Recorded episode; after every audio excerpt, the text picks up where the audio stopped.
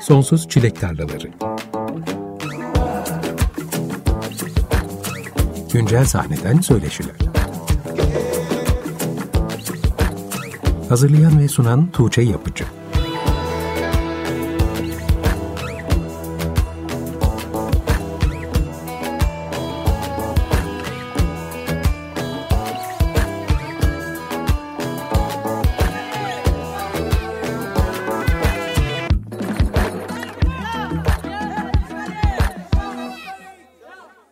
95.0 Açık Radyo'da Sonsuz Çilek Tarlaları programından herkese iyi akşamlar. Ben Tuğçe Yapıcı. Geçen hafta Tayfun Polat'ın yeni kitabını konuşmuştuk. Bu hafta müzisyenlerle güncel albümlerini konuşmaya devam ediyoruz. İlk dinlediğimiz parça Deniz Mahir Kartal'ın 24 Eylül'de yayınlanan Kafanar albümünden The Stone Town isimli parçaydı. Daha önce de bir seçkide çalmıştım bu parçayı. Multi-enstrümanist, besteci ve prodüktör Deniz Mahir Kartal bu akşamki konuğum. Programa Berlin'den bağlanıyor. Hoş geldin Deniz. Merhaba. İyi akşamlar. Nasılsın görüşmeyeli epey zaman oldu. İyiyim, gayet iyiyim. Keyfim yerinde. Yoğun bir dönem. Post korona zamanları e, biraz hareketli geçiyor sadece. Ama keyfim yerinde. Yoğunluktan memnun olduğumuz bir dönem herhalde. Evet, özlediğimiz yoğunluğu Kesinlikle.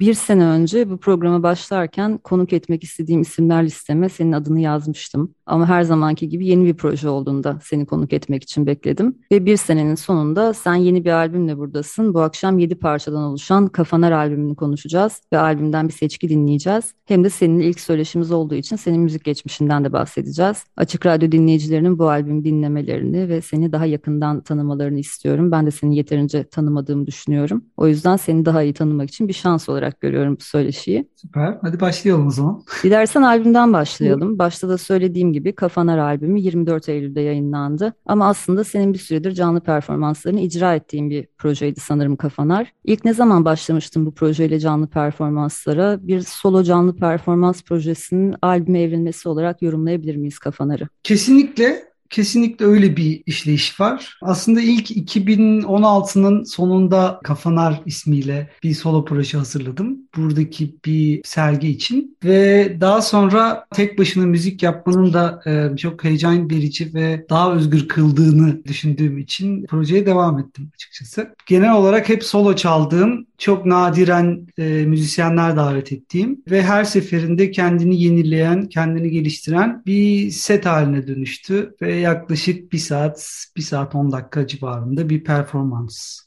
gibi şu anda. Normalde genelde insanlar albüm için parçalar hazırlayıp onları kendi setlerinde çalarlar. Ben ilk olarak canlı performansı kurup sonunda albüm formatına dönüştürdüğüm bir yol izledim. O yüzden de benim için çok heyecan verici ve uzun süren bir dönemdi Kafanar albümü. Canlı performansları ne kadar doğaçlama gelişiyor peki? Yani setin içinde çok doğaçlama bölümleri var ve seti geliştirirken kullandığım yol da aslında yarı hazır ama yarıda doğaçlamaya müsait durumda. O yüzden her çaldığımda değişik bir yol haritası çiziyor diyebilirim. Canlı performanslarda sahnede tek başınasın değil mi? Evet. Peki sahne setup'ında hangi enstrümanlar yer alıyor? Onlar da açıkçası değişiyor ama genelde kullandığım e, enstrümanlar duduk, kaval, saksafon, çağlama, klarnet gibi enstrümanlar kullanıyorum. Albümdeki kayıtlarda da aynı enstrümanlar mı var bu arada? Evet, evet genel olarak genel olarak e, sahnede kullandığım enstrümanlar var. Çağlamanın büyük bir rolü var setin içinde çünkü o döngüsel sahne üzerindeki o canlı kayıtları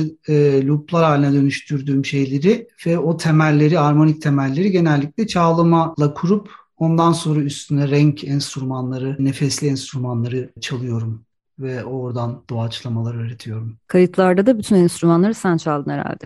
Evet yani genel olarak albüm A'dan Z'ye mix masteringine kadar her şey bana ait. Başka hiçbir müzisyenin katkısı yok albümde. Bu albüm için özellikle böyle bir şeyi tercih ettim. Neden? Çünkü çok uzun süren bir dönemdi. Kafaların kendi hikayesi ve her şeyi en başından beri kendim tonlayarak, kendim seçerek bir yol izledim ve bu özellikle korona döneminde artık insanlarla bir araya gelememe, kimseyle iletişim kuramama döneminde de aslında kapanıp ben tek başıma bu albümü nasıl yapabilirim mi denemek istedim. Aslında o yönden de biraz deneysel bir albüm. Nar farklı kültürlerde farklı anlamlar taşıyan çok güçlü bir sembol ama sanırım en çok rastlanan anlamları üretkenlik, doğurganlık, sonsuz yaşam ve güzellik gibi kavramlar. Neden Kafanar olarak adlandırdın bu projeyi? Yani Kafanar müzik hayatım boyunca sahne üzerindeki anılarımı, tecrübelerimi, çaldığım müzik türlerini aslında birer nar tanelerine benzetiyor. Ve bu nar taneleri elektronik ekipmanlar, bilgisayar yardımı ve kullandığım akustik enstrümanlarla birleşerek işte dediğim gibi sahne üzerindeki doğaçlamaları ve sahne üzerindeki bütün e, performansı bir araya getiriyor. Böylelikle de kafa narı oluşturmuş oluyor. Yani o taneler birleşerek kendine bir vücut buluyor. Aslında bütün anıların bir müzikal yolculuğu gibi. Narın tabii ki içindeki o binlerce elementin tek bir hale nasıl dönüşebileceğini, müzik üzerinden nasıl e, dönüşebileceğini anlatmak için kullandığım bir yöntem açıkçası. O yüzden nar. Senin gibi çok sayıda projede yer alan enstrümanistler için iş kendi projeniz üzerinde çalışmaya gelince nasıl bir süreç işlediğini, arada ne gibi farklar olduğunu merak ediyorum. Bu soruyu iki hafta önce Edis Hafızoğlu'na da yöneltmiştim. O da 200'den fazla albüm kaydında çalmış bir müzisyen olarak iş solo projesine gelince başkalarının işlerinde olduğu kadar özenli davranmadığını fark ettiğini söylemişti. Senin için nasıl bir farkı var başkalarına eşlik etmenin ve kendi albümün üzerinde çalışmanın? Ben açıkçası Ediz gibi düşünmüyorum. Kendi solo projemde biraz daha vakitle ilgili bir sıkıntım olmadığını, belirli prova saatlerinin belirli insanlara uyup uymadığını incelemeden, onlarla öyle bir zaman dilimi konuşmadan sadece istediğim dönemde, kendime vakit ayırdığım dönemde ve üzerine gerçekten çok yoğun çalışabildiğim aralıklar seçiyorum. O yüzden de aslında biraz hem özgür hem de itinalı çalışabilecek bir çalışma biçimi açıkçası. Aslında genel olarak başka işlerde, başka orkestralarda ya da başka gruplarda çaldığımda da onlar için de gerçekten çok yoğun mesailer harcıyorum. Çok fazla prova yapan bir insanım. Özellikle çalmadan bir hafta önce sıkı bir kampa girip çalacağım konser için ciddi bir hazırlık süreci geçiriyorum. Bu hem kendi enstrümanlarımı geliştirmeme hem de daha disiplinli çalışmama ve aslında genel olarak çaldığım bütün işlere saygı gösterdiğimi aslında hissettiriyor. Peki pandemi dönemi bu albüm albümün üzerinde çalışmak için sana zaman anlamında daha büyük bir özgürlük tanıdı mı? Tabii ki. Çünkü konserler olmadığı için herhalde çok uzun bir süre harcayabilmişsindir albüm üzerine yoğunlaşmak için. Tabii ki. Albüm açıkçası 2020'nin Nisan ayında falan başladım. Yani artık o sene konserlerin artık olmayacağını ve bütün konserlerin iptal olduğundan sonra yapacak bir şey kalmadı. O zaman kafana albümünü kaydedeyim gibi bir düşünce geldi. Aslında kafana albümünü kaydetmeyi çok düşünmüyordum. Bunu genel olarak canlı çalmayı ve böyle sürdürmeyi planlıyordum. Ama geldiğimiz noktada artık görünür olma, aktif olma daha çok online hale dönüştüğü, çevrim içi haline dönüştüğü için o yüzden bir albüm kaydetmeye karar verdim. Deniz şimdi albümden bir parça daha dinleyeceğiz. Homeless parçasını dinleyeceğiz. Bu parçayla ilgili bize söylemek istediğin bir şey var mı? Holmes genel olarak kendine bir yer bulamayan ve hep bir arayış içinde olan dönemlerimi anlatıyor. Hepimizin böyle dönemleri var. Eminim ki vardır. Ve bu benim açıkçası Türkiye'den ayrılıp artık Almanya'da yaşamaya başladıktan sonraki duygusal anlamda yaşadığım özlemler, alışma süreci, adaptasyon, unutma gibi bir sürü temaların bir araya gelmesi ve onların hislerinden oluşan bir parça haline dönüştü. O zaman şimdi Deniz Mahir Kartal'ın Kafanar albümünden Homeless parçasını dinleyelim. Ardından da senin Berlin'deki yaşamından ve müziğini nasıl etkilediğinden bahsedelim biraz. 95.0 Açık Radyo'da Sonsuz Çilek Tarlaları programı devam ediyor. Deniz Mahir Kartal'ın Kafanar albümünden Homeless adlı parçayı dinledik. Az önce biraz bahsetmiştin. Sen sanırım üniversiteden sonra yüksek lisans için Berlin'e taşınıyorsun ve o zamandan beri de orada yaşıyorsun. Evet. Kaç sene oldu? Ben 2013 1 Ocak'ta Berlin'e yerleştim. 8 sene gibi bir şey diyebiliriz. Hatta 9'a yaklaşıyor galiba. Yaklaşıyor evet. Peki bunca senedir Berlin'de yaşamak senin müziğini nasıl etkiledi, nasıl besledi? İnanılmaz, inanılmaz bir dönem benim için özellikle Berlin'de yaşamaya başladığım dönem. Müzikal anlamda da öyle. Ben İTÜ Devlet Konservatuarı mezunuyum. Aslında halk dansları bölümünden mezunum. Ama hayatımın büyük bir dönemini müzik yaparak, eşlikçi olarak geçirdim. Çaldığım bütün enstrümanlara başlangıcım aslında Türkiye dönemindeydi. Ve hepsi böyle çok sahnede kullandığım ya da kullanabileceğim yeterlikte değildi. Özellikle buraya geldikten sonra Türkiye'deki çaldığım orkestralardan, gruplardan uzaklaştıktan sonra kendime ve enstrümanlara daha çok vakit ayırma şansım oldu. Ve buraya geldikten sonra özellikle Berlin'de yani hem akademik anlamda bu işi yapan hem de bu enstrümanları kullanabilecek çok az insan olduğunu gördüm. Ve ondan sonra da çeşitli orkestralarla, ensemble'larla, gruplarla, ikili üçlü projelerle bir serüvene başladım. Ve bu 9 sene içerisinde özellikle Almanya'nın ama onun yanında Avrupa'nın birçok şehirlerinde, büyük salonlarında, önemli konser yerlerinde, konser salonlarında konserler çalma, performans yapma şansım oldu. Bunlar beni her seferinde çok daha geliştirdiğini ve kendi enstrümanıma daha hakim olmama sebep olacak çalışma sürelerini oluşturdu ve bununla birlikte de her seferinde bulunduğum her yerden daha fazla birikimle geri döndüğümü hissettim ve bu yolculuk aslında bir noktada sanki yeni başlıyormuş gibi hissediyorum. Daha yürüyecek çok yol var. Berlin'de çok zengin bir müzik sahnesi var bildiğim kadarıyla. Hatta her tür için geçerli bu da. Peki Türkiye'deki müzik sahnesinden uzakta kalman gibi bir etkisi oldu mu sence bu durumun? Yani olmuş da olabilir, olmamış da olabilir. Emin değilim. Eğer Türkiye'de kalsaydım bu kadar aktif olarak müzik yapıyor olabilir miydim? Emin değilim. Çünkü Türkiye'de de gerçekten benim enstrümanlarımı, çaldığım enstrümanları çalan, çok daha iyi çalan, çok daha başarılı arkadaşlarım var. Berlin'de olmak bana en azından onlardan uzak olmak benim de işleyebileceğim bir e, alan açtı. Ve özellikle Kafanar e, setini çalmaya başladıktan sonra da Türkiye'ye kendi projelerimle ya da çaldığım projelerle gelme fırsatı sundu. Benim için sanırım daha avantajlı olmuş oldu gibime geliyor. Ben de sanırım seni ilk defa İpek İpekçioğlu ve Hakan Vreskala ile konser vermeye İstanbul'a geldiğinde canlı izleme şansım olmuştu. Evet, çok güzel. Daha önce Ah Kozmos'la yaptığın çalışmaları da biliyordum ama tanışmamıştık o zamana kadar. Hı. İpek ve Hakan'la sahnede neler çalıyordum? Kaval, çağlama ve saksafon diye hatırlıyorum. Evet, kaval, çağlama ve saksafon çalıyorum evet. Pandemiden önce epey turneliyordunuz sanırım. Devam edecek mi konserler?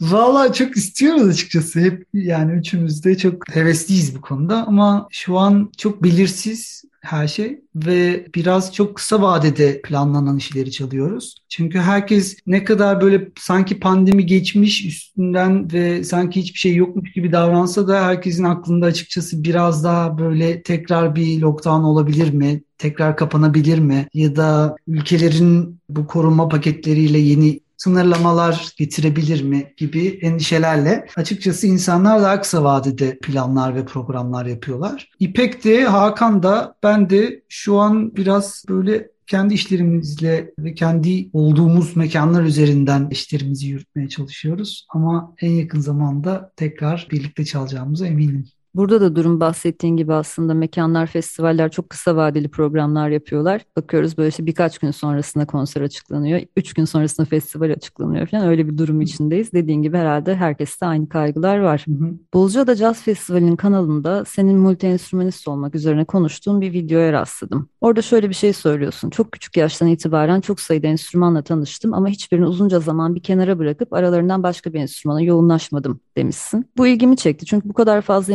enstrümanı profesyonel seviyede çalabiliyor olmak tek bir enstrümanla çalışan müzisyene göre çok daha fazla etüt yapmayı gerektirir. Müzisyen olarak orada nasıl bir motivasyon olduğunu merak ediyorum hepsinden ayrı bir haz alıyor olman lazım herhalde ki aralarından biri öne geçip daha çok çaldığın enstrümana dönüşmemiş. Çaldığın enstrümanların hepsinde birden ilerlemeyi mümkün kılan motivasyonlar nelerdi senin için? Çok farklı türlerde müzikler dinlemek veya üretmek istemek etkili mi bunda? Kesinlikle öyle. Ya enstrümanlar aslında müzik müziği konuşabileceğimiz bir araçlar gerçekten ve her enstrümanın kendince bir duygusu ve kendince bir konuşma biçimi var. Ben o biçimleri sürdürmeyi ve onlarla içimde olan o hisleri ifade edebilmeyi çok önemsiyorum. Çünkü genel olarak konuşmayı çok fazla sevmeyen ya da duygularımı sözlerle çok iyi ifade edemeyen bir insanım sanırım. Ve burada enstrümanlar benim için çok önemli bir rol oynuyorlar. Tabii ki çok ciddi bir çalışma süresi gerektiriyor. Çünkü bir süre bir enstrümanı çalmadığın zaman onunla olan ilişkini de aslında bir şekilde soğutuyorsun. Ve ben bunu açıkçası hiç istemedim hayatımda. O yüzden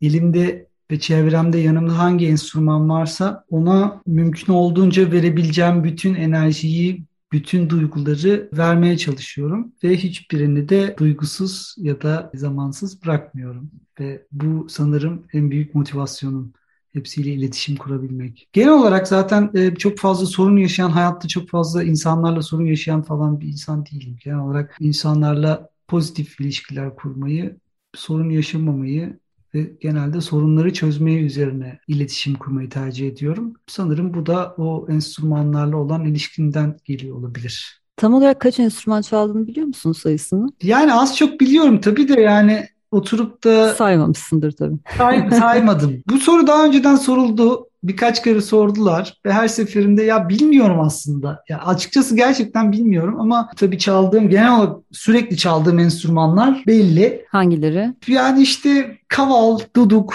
klarnet, saksafon, çağlama, gitar gibi enstrümanları daha çok çalıyorum sahne üzerinde. Çalmadığım enstrümanlar var mı? Var tabii ki. Ama onlar da daha önce hiç tanışmadığım için olabilir. Eğer tanışmış olsaydım onları da çalıyor olabilirdim. Aslında şunu merak ediyorum. Şunun için sordum. Bu aralarından bir tanesini eline almadığın en uzun süre ne? Sanırım uzun zamandır gitar çalmadım. Multi enstrümanist olman özellikle canlı performanslar için çok aranan bir müzisyen olmayı da beraberinde getiriyordur herhalde. Çünkü sahne ekibine tek bir kişi eklenmesi lojistik açıdan işleri çok kolaylaştırıyor. Ama tek bir müzisyenle performansa birden fazla enstrüman eklenmesi hem müzikal açıdan büyük bir zenginlik sağlıyor hem de görsel anlamda da seyircinin dikkatini canlı tutan, sahnede sürekli takip edilecek bir izlence de sağlıyor. Bence sahnede bir multi enstrümanist olmasının en büyük artısı da sadece müziğin gerektirdiği öğelerin performansı eklenmesini sağlamak oluyor. Çünkü bir albüm kaydında onlarca enstrüman yer alabilir. Farklı müzisyenler stüdyoya gelip kayıt alabilir ama iş öyle bir projeyi sahneye taşımaya geldiğinde onlarca müzisyenden oluşan bir ekiple turnelemek ya da tek bir konser vermek bile çoğu zaman mümkün olmuyor. O zaman da organizasyonel ve bütçesel zorluklar nedeniyle çoğunlukla birkaç enstrümanı ikame edebilecek tek bir enstrüman seçiliyor.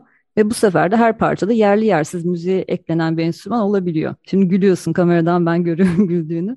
Ama sahnede senin gibi bir multi enstrümanist olduğunda dönüşümlü olarak o parça hangi enstrümanı gerektiriyorsa onu çalabiliyor. O yüzden ben multi enstrümanist içeren performansları izlemeyi özellikle seviyorum. Tabii bu multi enstrümanistliğin seyirci açısından avantajı. İşin müzisyen tarafına gelirsek senin için nasıl avantajlar oluyor bu birden fazla enstrümana hakim olma durumunun? Birbirinden çok farklı türleri içeren çok geniş bir skalada projelere dahil olmanı sağlıyor anladığım kadarıyla. Evet, genel olarak sürekli yolda olmamı sağlayan, sürekli çeşitli projelerde çalmamı sağlayan bir durum bu multi enstrümanist olmak. Genel olarak benimle çalmak isteyen insanlar, benimle birlikte konserde olmak isteyen insanların en büyük genel olarak bütün sebep biraz önce bahsettiğin bütün o bütün o skalanın içinde bulunan ekonomik gücü olsun, transport olsun, insan sayısı olsun bir sürü şey etkileyen bir durum. Bence benim için tabii avantajı ve dezavantajları var. Birincisi dezavantajları çalacağım, bir sonraki çalacağım konsere gerçekten ciddi hazırlanmam gerekiyor. Çünkü bir hafta bir klasik müzik orkestrası ile birlikte çalarken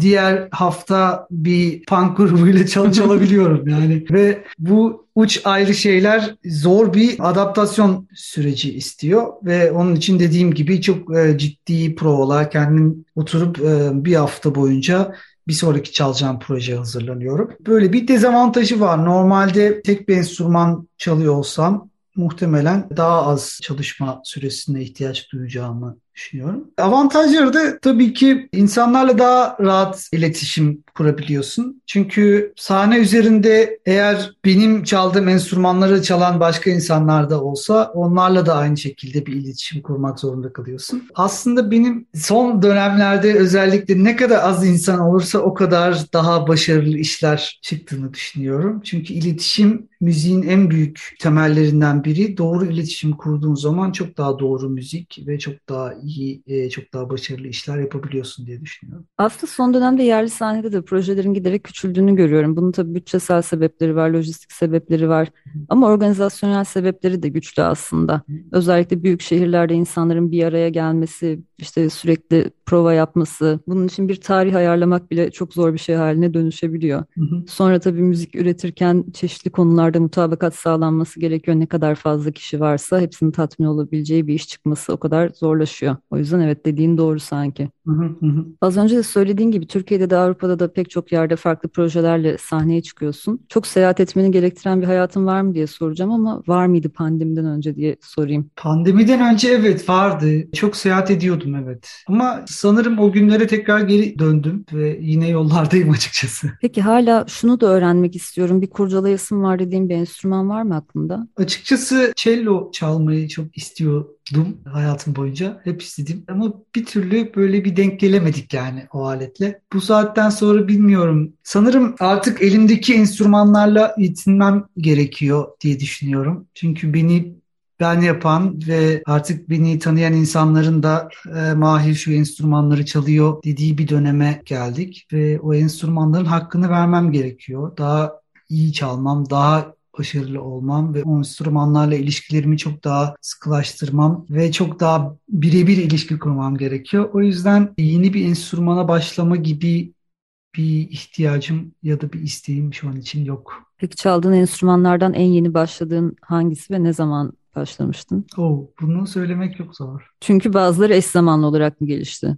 Evet yani açıkçası nefesli enstrümanlar yani e, sanırım çağlama buraya geldikten sonra Almanya'ya geldikten sonra yaptığımız bir enstrüman. Çağlama aslında Ömür Kılıç Aslan'ın bir icadı. Bendeki çağlama da onun e, birebir kopyası. E, yeryüzündeki ikinci çağlama. Sen yaylı çağlama çalıyorsun galiba. E, yaylı da çalıyorum. Yaylı da çalıyorsun. Evet, evet. Yani sonuçta telli enstrümanları yaylı çalma çok eskiden biri var. İşte mesela yaylı tambur, tamburun yayla çalınması ya da son dönemlerde özellikle gitarların yayla değişik tınılar elde edilmeye çalışması gibi. Ben de açıkçası kemençe mesela kemençe e, Karadeniz kemençesi çalıyorum ve bir gün çağlama çalarken kemençenin yayı ve önünde duruyordu ve böyle acaba nasıl olur diye bir başladım yani hani denemeye. Çağlamanın tabii çok efekt pedalları kullanarak çok daha manipüle edebileceğin bir sound'u var. Yayla beraber o manipülasyon iki katına çıktı ve genel olarak yaylı çaldığım zaman da yaylı tambur motiflerini kullanmaya ve o modda çalmaya çalışıyorum.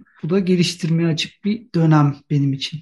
Bu arada Hildesheim Üniversitesi'nde duduk dersleri veriyorsun. Evet. Duduk'la ilk nasıl tanışmıştın? Duduk'la üniversiteye başlamadan önce TRT'de Süren Asaduryan'ı izlemiştim ve o zamana kadar bizdeki Anadolu'daki versiyonu May'i çalıyordum ve Dudu'nun tınısı beni gerçekten inanılmaz derecede etkiledi. O programdan sonra Süren Asadorya'nın o programından sonra yaklaşık bir sene boyunca sadece Duduk dinledim ve işte dünyada kim çalıyor, nerede çalınmıyor, nasıl çalınıyor vesaire gibi. O dönem tabii duduk, e, Türkiye'de duduk bulmak gerçekten çok zordu. Ve üniversiteye başladıktan sonra ilk duduğumu aldım ve sonra sadece duduk çalmaya başladım bir dönem. Bu dönem tabii çok hızlı gelişti çünkü çok fazla dinlemiştim o döneme kadar ve o tınıları, o tekniği yakalamak çok uzun sürmedi. Sonra da duduk çalmaya devam ettim. Beni çok etkileyen, çaldığım zaman çok ciddi duygusal yoğunluk yaratan bir enstrüman kesinlikle. Deniz şimdi albümden bir parça daha dinleyeceğiz. Fall of İstanbul parçasını seçtik. Hı hı. Parçanın ismine bakarak hakkında söyleyebileceğim bir şeyler olduğunu tahmin ediyorum. Parçanın ismi açıkçası yoruma çok açık. Hissel olarak de yoruma çok açık. Ama bendeki hissi özellikle İstanbul'un son 20 yılda yaşadığı değişim ve doğup büyüdüğüm yerdeki kültürel olarak bütün beslendiğim bütün her şeyin son 20 yılda nasıl değiştiğini görmek ve bunu hep bir sonbaharın hüznüyle birleştirmek gibi bir isteğim vardı. Hep bir şarkıyı İstanbul'la ilişkilendiriyorum. Yani öyle ya da böyle. Yaptığım bütün her şeyin içinde benim aklımın bir köşesinde İstanbul'da bir ilintisi kesinlikle oluyor. O yüzden şarkının ismi Çift anlamlı. hem İstanbul'un evet İstanbul'un yıkımı ve İstanbul'un sonbaharı kim nasıl anlamak istiyorsa, kim nasıl dinlemek istiyorsa böyle bir yoruma açık bir ismi var. O zaman şimdi Deniz Mahir Kartal'ın Kafanar albümünden Fall of İstanbul dinliyoruz. Ardından kendisiyle söyleşimize devam edeceğiz. Açık Radyo'da Sonsuz Çilek Tarlaları'nın son bölümündeyiz. Deniz Mahir Kartal'ın Kafanar albümünden Fall of İstanbul adlı parçayı dinledik. Kendisi de bu akşamki konuğum. Şimdi söyleşimize devam ediyoruz. Az önce biraz bahsetmiştin halk dansları geçmişinden. 10 yaşında halk danslarına başlıyorsun ve 8 sene devam ediyorsun. Ardından 2005'te İstanbul Teknik Üniversitesi Türk Müziği Devlet Konservatuarı Halk Dansları bölümüne başlıyorsun. Bu farklı bölgelerin müziklerini tanımanda folklor epey etkili olmuş sanırım senin geçmişinde değil mi? Kesinlikle. Yani aslında Kafanar e, albümün içinde de hep duyduğumuz bir e, Anadolu motifi, çeşitli Anadolu motifleri var. Bunun tabii özellikle işte o küçük yaştan beri halk danslarıyla birlikte bütün o yöreleri, Anadolu Anadolu içerisindeki o bütün bölgeleri, onların müziklerini, kültürlerini, kıyafetlerini, adetlerini, yemeleri, içmelerini yani folkloru oluşturan bütün o elementleri tanıma şansım oldu. Ve bunlar beni özellikle çaldığım enstrümanlardaki tavırları, melodi e, haznesini çok geliştiren bir dönemdi. O yüzden kendimi çok şanslı hissediyorum. Çünkü yani halk müziği aslında halk oyunları müzikleriyle de çok ilişkili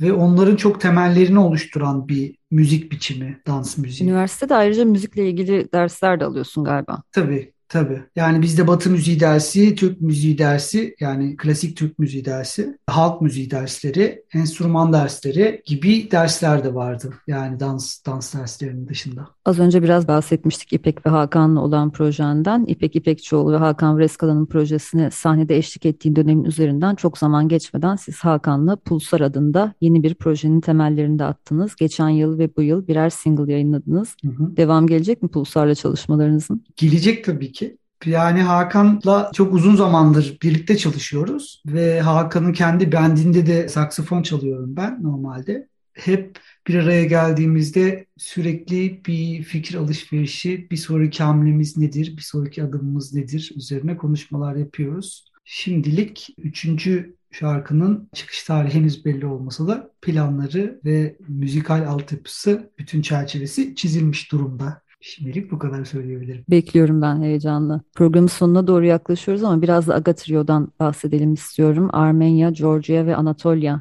sözcüklerinin baş harflerinden oluşan bir trio. Hı hı. Geçen sene de Meeting adında bir albüm yayınladınız ve ilginç bir proje bence. Birazcık bahsetmek ister misin nasıl ortaya çıktığından? Tabii 2017 senesinde Hrant Dink Vakfı'nın Sınırları Aşıyoruz diye bir değişim programına başvurdum. Türkçeleştirilmiş Ermeni şarkıları üzerine bir proje yazmaya karar verdim. Bunun için de beni Ermenistan'a gönderdiler. Ermenistan'da da Arsen Petrosyan duduk çalan projede Agatrio'da duduk çalan arkadaşımız Arsen Petrosyan'la beraber Komitas Üniversitesi'nde iki hafta boyunca sürekli çalarak ve biraz arşiv araştırması yaparak ortak ezgileri bir araya getirmeye çalıştık. Daha sonra da Berlin'e döndüğümde bu şarkılardan Mikail Yakut da bahsettim. Mikail'in ailesi de e, Gürcistan'dan Türkiye'ye yerleşmişler. Gürcü müziğini ve Gürcü kültürünü çok iyi tanıyan bir arkadaş ve akordeon çalıyor. Buraya geldikten sonra Mikail'le bunu nasıl bir performans haline dönüştürebiliriz? Zi konuştuk. Gürcistan, Ermenistan, ve Anadolu'daki ortak ezgilerden oluşan bir performans yapmaya karar verdik. İlk performansımızı 2018'de Kreuzberg'de, Berlin Kreuzberg'de çaldık ve oraya da burada Berlin'in çok önemli müzik evlerinden birinin direktörü geldi ve projeyi çok beğendi. Projeyi desteklemek istediğini, albüm kaydetmek istediğinden bahsetti. Sonra 2019'da albümü kaydettik. Meeting albümü aslında Meeting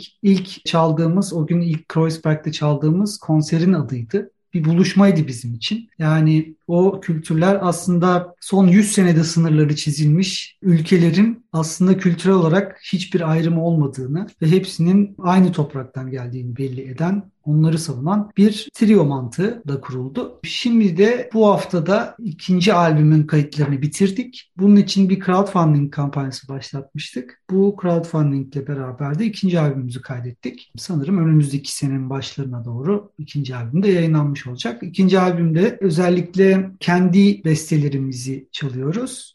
Bu besteler genel olarak geldiğimiz toprakların müziklerini daha çok yansıtıyor. Oradaki öğeleri, oradaki temaları kullanarak kendi müziğimizi oluşturduğumuz bir ikinci albüm kaydettik. Çok güzel bir albüm oldu bence. Peki bu demin bahsettiğin kitlesel fonlama kampanyasında hedefinize ulaşabildiğinizi anlıyorum. Albüm kaydettiğinizi düşünerek. Yani açıkçası crowdfunding'de amacımızın e, %50'sine ulaştık. Ama %50'si ikinci albümümüzü kaydetmek için yeterli bir en azından stüdyo masraflarını karşılayabilecek. Arsen Ermenistan'da yaşıyor. Ermenistan'dan buraya getirebilecek, onu konaklatabilecek bütçeyi toparlayabildik. Bizim o %50'den diğer %50'de özellikle işte promosyon yapabilme, video klipler çekebilme ve çeşitli festival başvuruları vesaire vesaire gibi için ayırdığımız bir bütçeydi.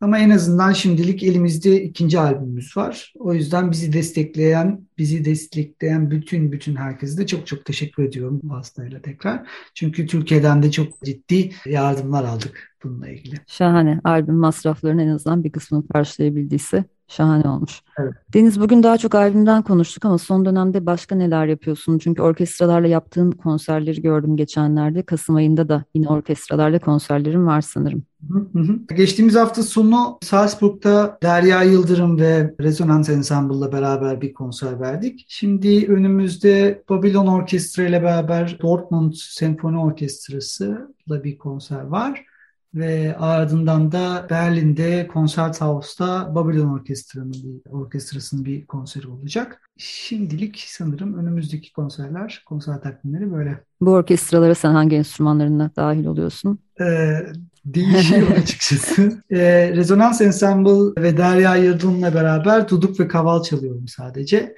Babylon Orkestra'da saksafon, klarnet ve birkaç şarkıda duduk çalıyorum. Böyle aslında çaldığım her işte değişik enstrümanlar ve çaldığım her iş değişik bir müzik türü olduğu için elimdeki çeşitli enstrümanları kullanıyorum diyebilirim. Önümüzde Kafanar projesini canlı dinleyebileceğimiz konserler olacak mı? Ee, umarım olacaktır. Ben de sabırsızlıkla bekliyorum. Ben de İstanbul'da bir konser bekliyorum. İstanbul'a gelmeyi gerçekten çok çok istiyorum. Özellikle Kafalar Release e, partisi yapabilmek için. Ama dediğim gibi pandemi koşulları ve kendimizi iyi hissetme, kapalı ortamlarda bulunabilmeyi ve hala kendimizi özgür hissedebilme konumuna tekrar gelebilirsek büyük bir Kafanar Partisi yapmayı ben de çok istiyorum açıkçası. Heyecanla bekliyorum. Bu haftalık da Sonsuz Çilek Tarlalarının sonuna geldik. Berlin'den multi-enstrümanist, besteci ve prodüktör Deniz Mahir Kartal bu akşam konuğumdu. Kendisinin 24 Eylül'de yayınlanan Kafanar albümünden parçalar dinledik. Hem albümden hem de Deniz'in diğer projelerinden bahsettik. Umarım Deniz Mahir Kartal'ı daha yakından tanıma şansı bulduğunuz ve sizde albüme daha derinlemesine kulak verme isteği doğuran bir söyleşi olmuştur. Son olarak eklemek istediğim bir şey var mı Deniz? Herkese bolca sevgi, selam buradan. Herkesi çok çok özlediğimi söylemek istiyorum. O yüzden mümkün oldukça gidebildiğiniz, kendinizi özgür hissedebildiğiniz alanlarda bulunun. Sağlığınıza dikkat edin. Albümü dinleyin, bolca dinleyin. Arkadaşlarınıza, sevdiğiniz insanlarla paylaşın. Çünkü artık yaptığımız işler sadece algoritmik sınırları aşabildiği andan itibaren insanlara duyulur hale geliyor. Bu algoritmalar haricinde de bunun altında çok büyük emekler olduğunu, çok büyük yaşantılar, çok büyük anılar, çok büyük hikayeler olduğunu unutmayın. Her şey algoritma değil. Güzel bir kapanış oldu Deniz. Çok teşekkürler. Rica ederim. Gelecek hafta ilk albümünü uzun süredir beklediğim bir konuğum olacak. Dilan Balkay'ı ilk olarak Dolu Kadehi Ters Tut konserlerinde trompet ve geri vokallerde gruba eşlik ederken tanımıştım. DKTT dışında Evren Can Gündüz, Ozbi, Can Ozan, Gaye Suak Yol gibi çok sayıda ismi sahnede ve kayıtlarda eşlik etti bugüne kadar. Sonrasında 2019'da solo çalışmalarını birer birer yayınlamaya başlamıştı. O zamandan beri de müjdesini verdiği ilk albüm için sabırsızlanıyordum. Dilan Balkay'ın Kuyu isimli ilk albümü geçen cuma yayınlandı. Kuyu çok yetenekli bir müzisyenin beni çok heyecanlandıran ilk albümü. O yüzden gelecek hafta bu yayın döneminin son programında Dilan Balkay'ı konuk edeceğim ve albüm üzerine konuşacağız. Son olarak sizleri Deniz Mahir Kartal'ın Kafanar albümünden Dark Room adlı parçasıyla baş başa bırakıyoruz. Ardından her zamanki gibi Açık Radyo'da pazartesi akşamı birbirinden güzel seçkilerle devam edecek. Gelecek pazartesi yine saat 20'de görüşünceye kadar hoşçakalın.